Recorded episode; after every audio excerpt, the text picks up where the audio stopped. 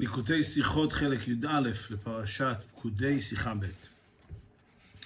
בתחילת פרשתנו, אלה פקודי המשכן, משכן העדות וגומר, מעתיק רש"י. בדיבור המתחיל השני את התיבות המשכן, משכן, ומפרש שני פעמים רמז למקדש שנתמשכן בשני חורבנים על, עוונותיהם של ישראל. אם כן, הפסוק אומר, אלה פקודי המשכן, משכן העדות. מה כפל הלשון פעמיים משכן? אומר רש"י שזה רמז למשכן שהוא התמשכן, הוא ניתן בתור משכון פעמיים בשני חורבנות של בית המקדש הראשון והשני. שזה נעשה, נעשה על עוונותיהם של ישראל. אז הרבי ישאל כאן כמה וכמה קושיות. צריך להבין, א', הן אמת שהעניין כשלעצמו, מה שבראש פרשתנו יש רמז לבית המקדשות ומילתא בתמא. היות בפרשה זו כאין סך הכל מבניין המשכן וכליו. כדברי רש"י בדיבור המתחיל הראשון של פסוק זה, פרשה זו נמנו כל משקלי נדבת המשכן לכסף ולזהב ולנחוש ונמנו כל כליו לכל עבודתו. לכן כאן המקום לרמז לעוד בית מקדשות שיהיו בעתיד. גם קשה להבין למה בא הרמז בכתוב בעניין המורה על חורבנם, שהמקדש נתמשגן בשני חורבנים, ולא ברמז אחר המורה על המקדש בבניינו ובקיומו. אני שואל כאן שאלה פשוטה. אנחנו בעצם באים לפרש את כפל הלשון משכן משכן. אז זה עצמו, שזה מרמז על שני בתי המקדש שנחרבו, זה מובן, פה זה פרשת פקודי, מסיימים כאן את הסיכום של כל ענייני המשכן, אז באותה הזדמנות מרמזים כבר על שני בתי המקדש. אבל למה אנחנו, למה ומהיכן אנחנו לוקחים שזה מדבר דווקא על החורבן שלהם, שהם נשק, נתמשכנו בחורבן בגלל עוונותיהם של ישראל? למה לא נגיד שיש כאן רמז לשני בתי המקדש שהיו? ולהדגיש את בניינם במקום את חורבנם. אז זו שאלה ראשונה. ב' יתרה מזו, למה דרשו רז"ל התיבות הנ"ל בלשון משכון המורה על חורבנם? והרי בכמה מקומות בפשוטו של מקרא, או לפרשו מלשון ושכנתי בתוכם. שהיה זה גם המקדש ובאופן שונה באחד מהשני. אז הרב שואל כאן עוד שאלה, לכאורה גם הלשון משכן, אז אנחנו אמרנו שחכמים דרשו, רש"י דורש את זה מהמילים משכן משכן, שנתמשכן בעוונותיהם של ישראל. אז החורבן הזה שקרה, שהמשכן הזה ניתן כביכול בתור משכון חזרה לקדוש ברוך הוא, עד שבני ישראל יחזרו בתשובה. אז זה מרומז בלשון משכן, אבל יש הרי פירוש הרבה יותר פשוט במילה משכן, שזה מלשון ושכנתי בתוכם. אז לא צריך להגיד שמדובר כאן על משכן מלשון משכון, ואז להגיד שמדובר כאן על חורבן. במקום זה להגיד שזה משכן מלשון ושכנתי בתוכם. ואז לא מדובר פה על החורבן, מדובר כאן על שני בתי המקדש בבניינם, ולזה מרמז הכתוב. שאלה עצומה.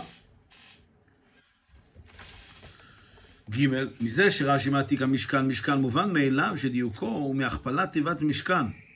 ולמה לא, לא להסביר זה במפורש שני פעמים? בפרט שברוב המקומות ככולם דרכו לפרש מבלי להקדים את הקושייה המתיישבת בפירושו. כל שכם ליודו ניתן שהדיוק של שני פעמים בולט הוא. למה רק צריך פה להדגיש, משכן משכן שני פעמים? כל אחד רואה שמדובר כאן על משכן, משכן שני פעמים. אז רש"י יכול פשוט להגיד את הפירוש. משכן משכן ולפרש רמז למשכן שנתמשכן בשני חורבנים. ד' למה דייק רש"י לומר רמז למשכן שנתמשכן לשון יחיד בשני חורבנים? והלוא הם בית מקדשות. ולכאורה נכון יותר לומר רמז למקדשות שנתמשכנו בלשון רבים. המתאימה גם יותר, הן את תחילת דבריו שני פעמים, והן המשך דבריו בשני חורבנים, לשון רבים. למה רש"י בוחר לומר, המשכן שנתמ... המשכ... המקדש שנתמשכן בשני חורבנים? לכאורה מדובר כאן על שני בתי מקדשות. אז היה צריך לכתוב רמז שתי פעמים, רמז לשני בתי המקדשות, או לשתי מקדשות, שנתמשכנו בשני חורבנים. ה' hey, לאיזה טעם הוא צריך להוסיף ולבאר שחורבנים היו על עוונותיהם של ישראל לאחר שכל הדיוק בכפל הלשון המשכן משכן שתי פעמים כבר מיושב ומוסבר במורה שזהו רמז המשכן שמתגשם בשני חורבנים. למה רש"י צריך להוסיף כאן שזה יתמשכן על עוונותיהם של ישראל? ו' על הפסוק ויפול על צווארי בנימין אחיו ויבק ובנימין בכה על צוואריו, פירש רש"י על שני מקדשות שעדים להיות בחלקו של בנימין וסופם לחרב, וגם על משכן שילה שעתיד להיות בחלקו של יוסף וסופו לחרב. הרי שגם משכן שילה נחרב כמו בית המקדשות, אם כן יש להקשות. מנהל לרש"י כוונת כתוב מה שכתוב במשכן המשכן בית פעמים לחורבנם של בית במקדשות ונשאר וצריך עיון למה לא נרמז חורבנו של משכן שילה אולי אדרבה יותר קרוב לומר שהכוונתו לחורבנם של משכן שילה הקודם להם של מקדש ראשון ולא נרמז חורבנו של מקדש שני כי היה חסר כדלקמן מה שאין כן משכן דמשה ושני הנ"ל שאלה כאן שאלה נוספת לכאורה הרי אנחנו יודעים שהיה עוד משכן שנחרב, שזה משכן שילה. כפי שאנחנו כבר למדנו בפירוש רש"י, שבנימין על צווארי יוסף בגלל המשכן שהיה בחלקו, שזה משכן שילה, שנחרב. אם כן, שואל הרב, במקום לפרש שמדובר כאן על שתי בתי המקדשות בירושלים, היה אפשר לומר שמדובר כאן על משכן שילה שנחרב, ועל בית המקדש הראשון שנחרב, וזה שני המקדשות שמרומזות, שמרומזים כאן. והסיבה שלא מונים את המקדש השני, מכיוון שבאמת הוא לא היה מקדש שלם, היה חסר בו דברים עיקריים. אז אולי לכן הוא לא נמנה כאן, אבל המשכן הזה, כלומר, היה, אפשר לומר שהמשכן העדות, זאת אומרת, איזה שתי בתי מקדשות היו בדומה למשכן הזה של משה רבינו. אלה פקודי המשכן, משכן העדות.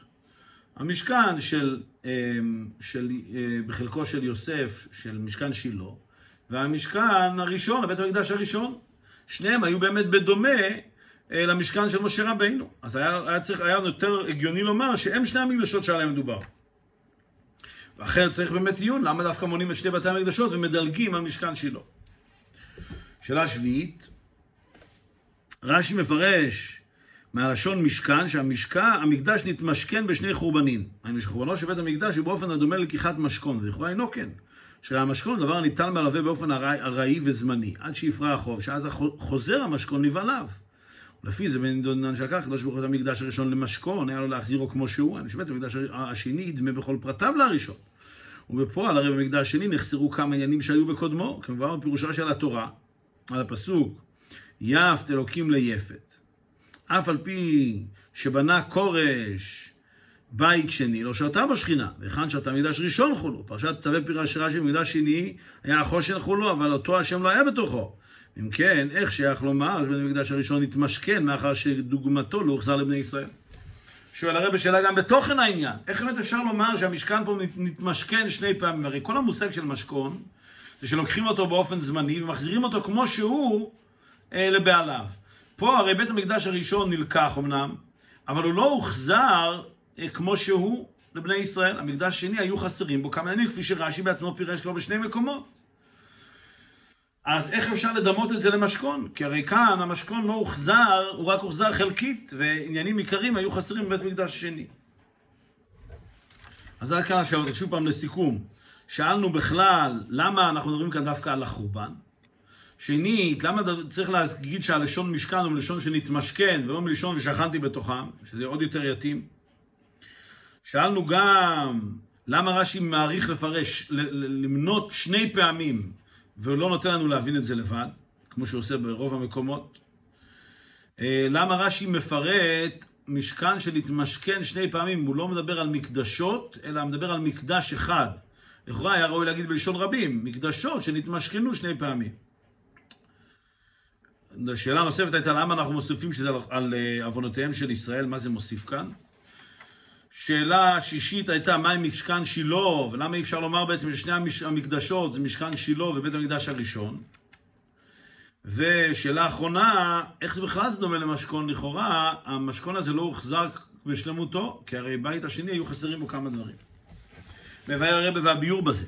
עיקר עניין בית המקדש הוא כמו שכתוב בית אלוקים וזה שער השמיים בית המקדש שלמעלה.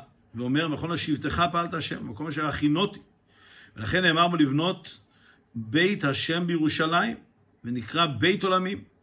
וכל זה הוא בשווה בשני הבתי המקדש. אז הרב אומר, דבר ראשון, עיקר העניין שעליו אנחנו קוראים, שממנו אה, נוצר המושג הזה, בית המקדש, זה העניין של בית, כפי שהתורה בעצמה מדגישה בכמה מקומות. בית אלוקים, מכון לשבטך,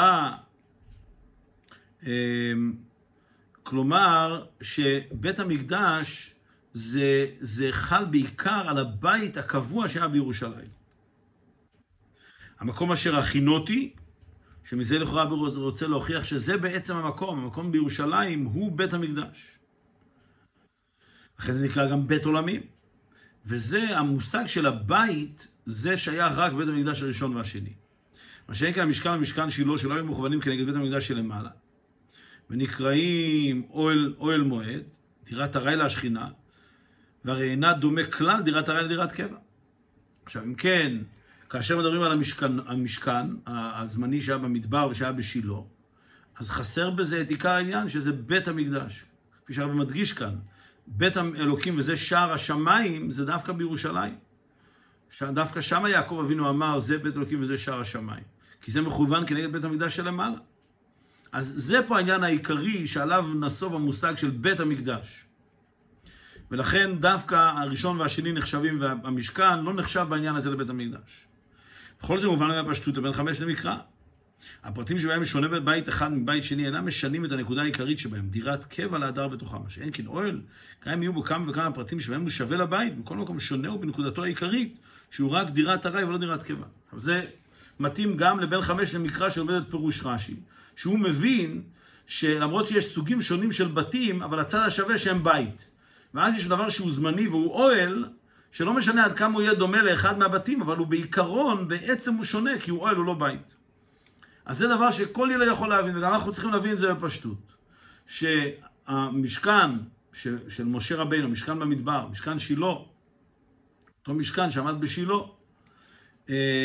הם לא נחשבים לבית עולמים, הם לא נחשבים חלק מבית המקדש, אלא זה משהו זמני. ועל פי זה מובן, דאף שאין שתי המקדשות דומים זה לזה בכמה וכמה פרטים בכל זאת, מכיוון שנקודתם העיקרית אחת היא בית לשכינתו יתברך, הרי השני הוא החזרת המשכון של הראשון. שאין כן המשכן שהיה אוהל, אי אפשר לומר שנת... בו שנתמשכן והוחזר המשכון מבית המקדש. כיוון שאינם דומים בנקודתם העיקרית.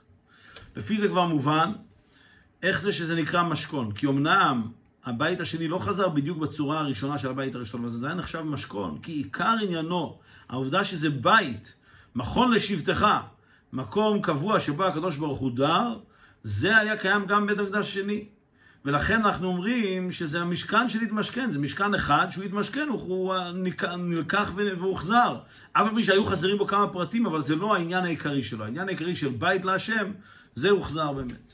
וזה אפשר לומר ביחס למשכן. אז מובן למה אנחנו לא מונים כאן את המשכן שילה ואת בית המקדש הראשון, כי אמנם הם דומים בזה שהיה שם אהרון וכולי וכולי, אבל הם לא דומים בעניין העיקרי שהם בית להשם. ועוד יש לבאר בזה. הרמז לבית המשכונות הוא המשכן משכן בית פעמים. אלו שתי תיבות הדומות זה לזה. הרי זה גוף המלמדנו על הדברים המרומזים על ידם. שגם הם שווים זה לזה. זאת אומרת שהכוונה היא לבית הבתי מקדש ולא לאוהל שילה לבית המקדש וכנ"ל. כן? מכיוון שכל הרעיון כאן זה החזרה של הפסוק על אותה מילה, המשכן משכן. אז זה עצמו מוכיח שאנחנו מדברים כאן על שני דברים שהם דומים זה לזה, שלכן שניהם נקראים באותו לשון, זה בעצם חזרה, משכן משכן. וזה רק מתאים לומר ביחס לשני בתי המקדשות שבאמת היו דומים בעצם עיקר עניינם שהם היו בית להשם. וזוהי כוונת רש"י בדיוק לשונו לפרש המשכן משכן שני פעמים, וזה הוא מדגיש שאין זה רמז מאיתורא בלישנא דקרא, שאז אין הכרח שדברים דומים זה לזה. אלא שעמודו מזה שמשכן בלשון משכון נאמר שני פעמים, אותו עניין נאמר פעמיים. וזה משמיענו רמז למקדש, כלומר הוא המקדש הראשון והמקדש השני, מקדש אחד, אלא שנתמשכן בשני חורבנים. פשיטא שלנו מדובר במשכן שילה בית המקדש. אומר הרבה, כעת נבין שרש"י אומר, המשכן המשכן שני פעמים רש"י מדגיש שמדובר על, על אותו מקום, על אותו עניין, איזה, מתי יש לנו שהמשכן הוא ממש אותו דבר, חוזר על עצמו, משכן משכן, יש לנו את זה בית המקדש הראשון והשני. זה אי אפשר לומר ביחס למשכן שילה ולבית המקדש הראשון, כי הם בכלל לא, הם לא דומים זה לזה בעצ, בעיקר עניינם. ולכן אי אפשר להתייחס אליהם כמשכן משכן, כאיזושהי כפילות. כפילות אפשר לומר, רק בדבר, ביחס לדברים שממש דומים זה לזה. ואף על פי כן כותב רש"י, רמז המקדש ולא בית המקדש כנ"ל, כי דרכו שאפילו אגדה שפירושו צריך להיות מיושבת דברי, המק... דברי המקרא. ובלשון המקרא מצינו משכן המקדש, דהיינו אח, מה שאין כן בית המקדש. אומר הרב, למרות זאת, למרות שעיקר העניין כאן זה העניין של בית, אבל רש"י לא אומר בית המקדש, הוא אומר מקדש, מכיוון שרש"י תמיד מדייק להתאים את פירושיו ללשון הפסוק עצמו, ללשון המקרא. ובלשון המקרא לא נאמר בית, נאמר משכן, נאמר מקדש. ולכן רש"י משתמש באותה לשון. על פי זה, שהעיקר בכוונת הרמז הוא עניין המשכון, יובנתם למה רמז הכתוב לבית המקדשות כפי שהם משכון שהוא עניין החורבן. ואדרבה, משכון מדגיש ומחדש שהדבר נמצא בשימותו תמיד אפילו כשעבר מרשות לרשות. חורבן בית המקדש לא היה באופן שהקדוש ברוך הוא ביטל את המציאות חס ושלום, כי רק שלקח את המקדש בתור משכון ואחר כך החזירו ועתיד לחזור לבני ישראל. עכשיו אומר הרב, זה לא רק עניין צדדי, שאותו עניין, אותו בית המקדש חזר, אז זה אומר שזה כמו משכון, שלוקחים אותו ומחזירים אותו. לא, זה, מש... זה יותר עמוק. לא רק בגלל שזה חזר זה נקרא משכון, אלא זה בגלל שזה אף פעם לא באמת נלקח. הדבר הזה תמיד נמצא, גם כשהוא נראה שהוא נלקח, הוא לא באמת נלקח, הוא תמיד נמצא בשלמותו. ולכן אנחנו דווקא מדגישים שזה עניין של משכון. כמו שהמשכון, שמים אותו בצד, נותנים אותו למלווה, אבל הם, לא נוגעים בו, לא משנים אותו, לא הורסים אותו. אז גם בעניין המשכן, המשכן בעצם הוא נמצא מהרגע שהוא נבנה, בית המקדש, מהרגע שהוא נבנה בירושלים, הוא נמצא כל הזמן. כפי שהרב מבאר גם בעוד כמה וכמה מקומות. ואת ישפר מה שרש"י מסיים בפירושו על עוונותיהם של ישראל, כי על ידי זה מבאר למה אין זה אלא משכון. אילו יוצר שהחורבן הוא מצד המקדש עצמו, שהגיע הסוף זמן קיומו שהוגבל לו בתחילה וכיוצא בזה, הרי זה ביטול. אבל מאחר שהסיבה היא עוונותיהם של ישראל, אני שהנהגת בני ישראל גרמה, הרי זה רק פוגע בשייכות בני ישראל, המקדש של בני ישראל. אומר הרב, ולכן רש"י מדגיש על עוונותיהם של ישראל, לומר לנו שבית המקדש מצד עצמו אין בו שום חיסרון, היה יכול להמשיך לעמוד. הסיבה שהוא נלקח זה עניין צדדי, שבני ישראל לא היו ראויים לו בגלל עוונותיהם, ולכן זה נחשב משכון, כי המשכן מצד עצמו לא היה שייך בחורבן, ולא מגיע לו חורבן, ולכן בעצם, מצד עצם עניינו, הוא לא כאילו לא קיים, הוא רק ממושכן באופן זמני.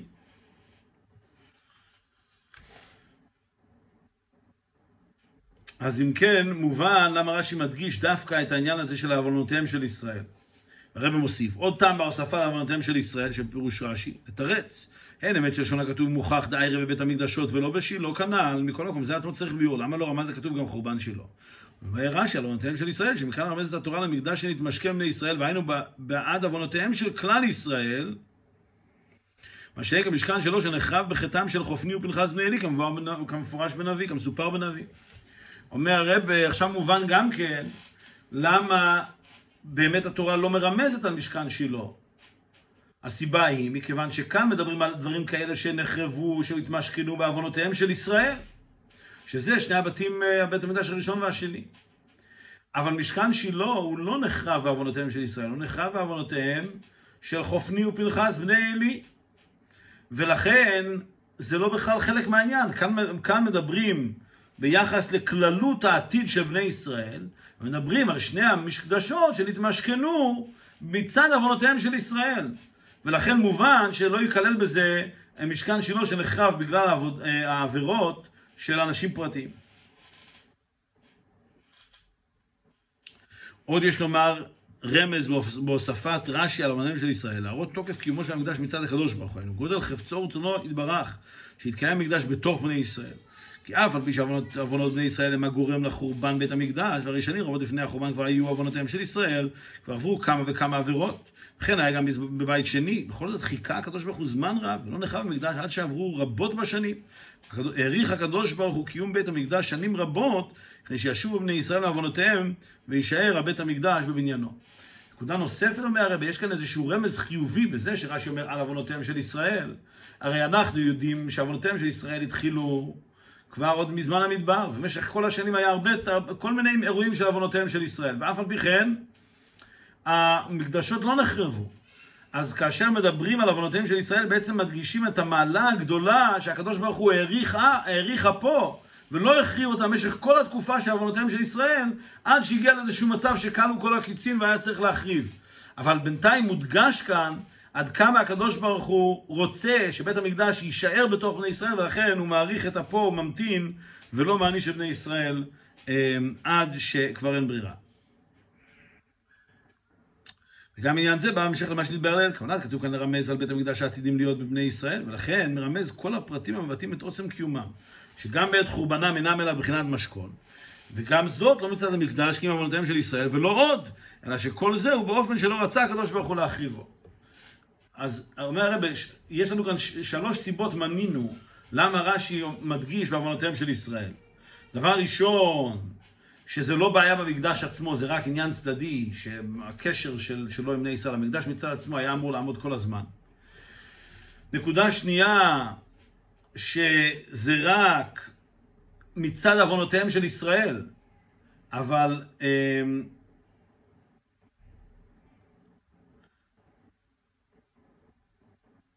זאת אומרת, יש כאן שני פרטים. זה, שזה, זה שמצד עצמו המשכן אמור לעמוד ולכן זה נחשב משכון, וזה שזה נעשה רק מצד עוונותיהם של ישראל, ולכן אה, המשכן של אה, אה, שילה הוא לא נכלל בתמונה הזאת, מכיוון שזה לא בעוונותיהם של ישראל.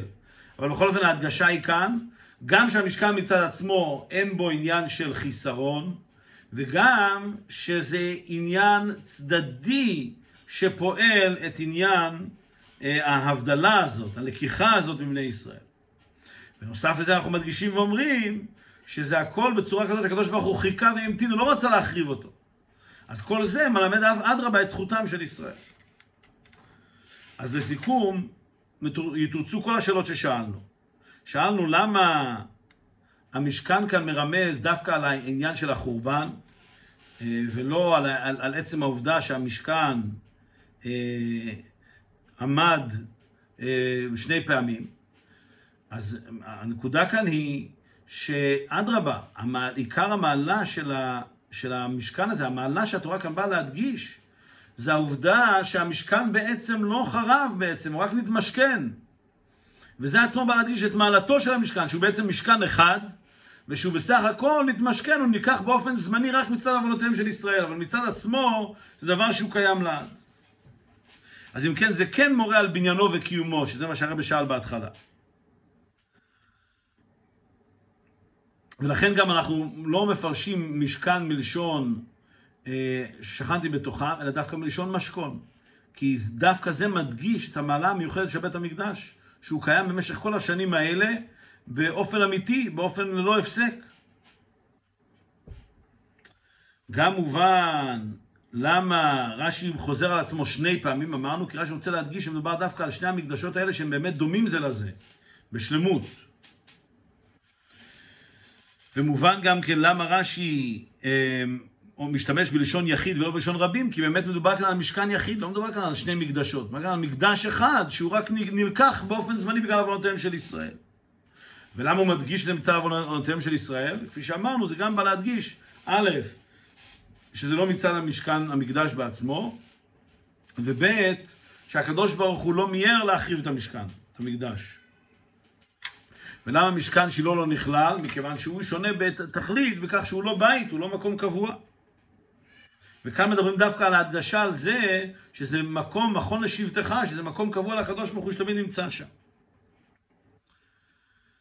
ושאלנו לכאורה, בית השני הוא לא דומה לבית הראשון, מכיוון שהיו חסרים בו כמה דברים, אז הרבי ביאר, לא, זה בהחלט דומה בעצם העניין, שזה בית, מקום קבוע להשראת השכינה, מהבחינה הזאת זה בדיוק דומה דווקא לבית הראשון, ולכן דווקא שני אלה הודגשו. אז בזה תורצו כל השאלות ששאלנו. מסיים הרי בהוראה מזה בעבודת האדם. דיו לעבד שיהיה כרבו, כמו שהקדוש ברוך הוא נמנע להחריב את המקדש. זמן רב, אף שהסיבה לחורבן עוונותיהם של ישראל כבר הייתה קיימת הרבה שנים, ובהארכת קיומו של המקדש בזה גופה נתן להם לבני ישראל כוח וסיוע נוסף לשוב בתשובה, כמו כן מחובתו של כל אחד ואחד להתנהג ככה עם זולתו, לא למנוע חס ושלום להיות לו עוזר ומסייע בענייני תורה ומצוות. לעזור לו בעשיית וקיום המשכן, ושכנתי בתוכם, ושרת השכינה בתוך כל אחד ואחד מבני ישראל. אף על פי שהנהגת זולתו אינה כדבעי, ואדרבה, אין לנו רשאים להיפטר מזה מאחר שנצטווינו במצוות עשה, הוכח, תוכיח את עמיתך ואהבת לך כמוך. אז דבר ראשון, הנקודה האחרונה שהרבא אמר כאן, שהקדוש ברוך הוא משכן את בית המקדש בעוונותיהם של ישראל, אבל לא עשה את זה מיד הרי, אנחנו יודעים שעוונותיהם של ישראל היו מההתחלה, אבל הקדוש ברוך הוא המתין, ובזה שהוא המתין, אדרבה, הוא נתן להם הזדמנות לעשות תשובה, נתן להם גם נתינת כוח לעשות תשובה. ויהודי צריך להסתכל גם כן ככה על כל יהודי אחר.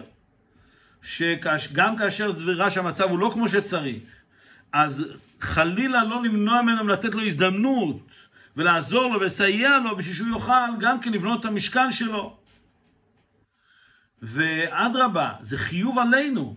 זה כאשר יש יהודי שההתנהגות שלו היא לא, בסדר, היא לא בסדר, אז אנחנו לא רשאים להיפטר מזה, אז החיוב שלנו, הוכיח תוכיח את עמיתך ואהבת אחר כמוך, באמת לתת לו הזדמנות ולדאוג שהוא יוכל כן לחזור בתשובה. זה נקודה אחת. מוסיף הרי, בנוסף לזה,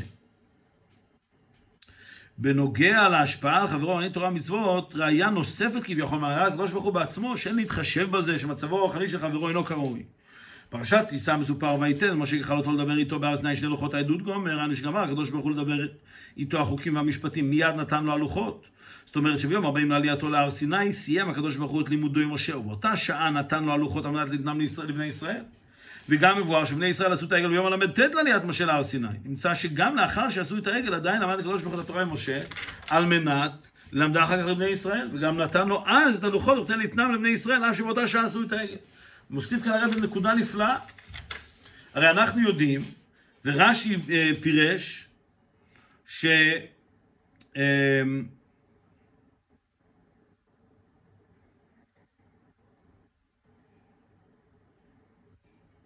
שביום הארבעים של הימצאותו של משה רבינו בהר סיני, אז הקדוש ברוך הוא נתן לו את הלוחות, כמו שמפורש בפסוק.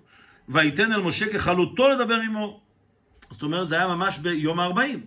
מתי בני ישראל עשו את העגל? ביום השלושים ותשע, שהם לטעמם טעו וחשבו שזה יום הארבעים.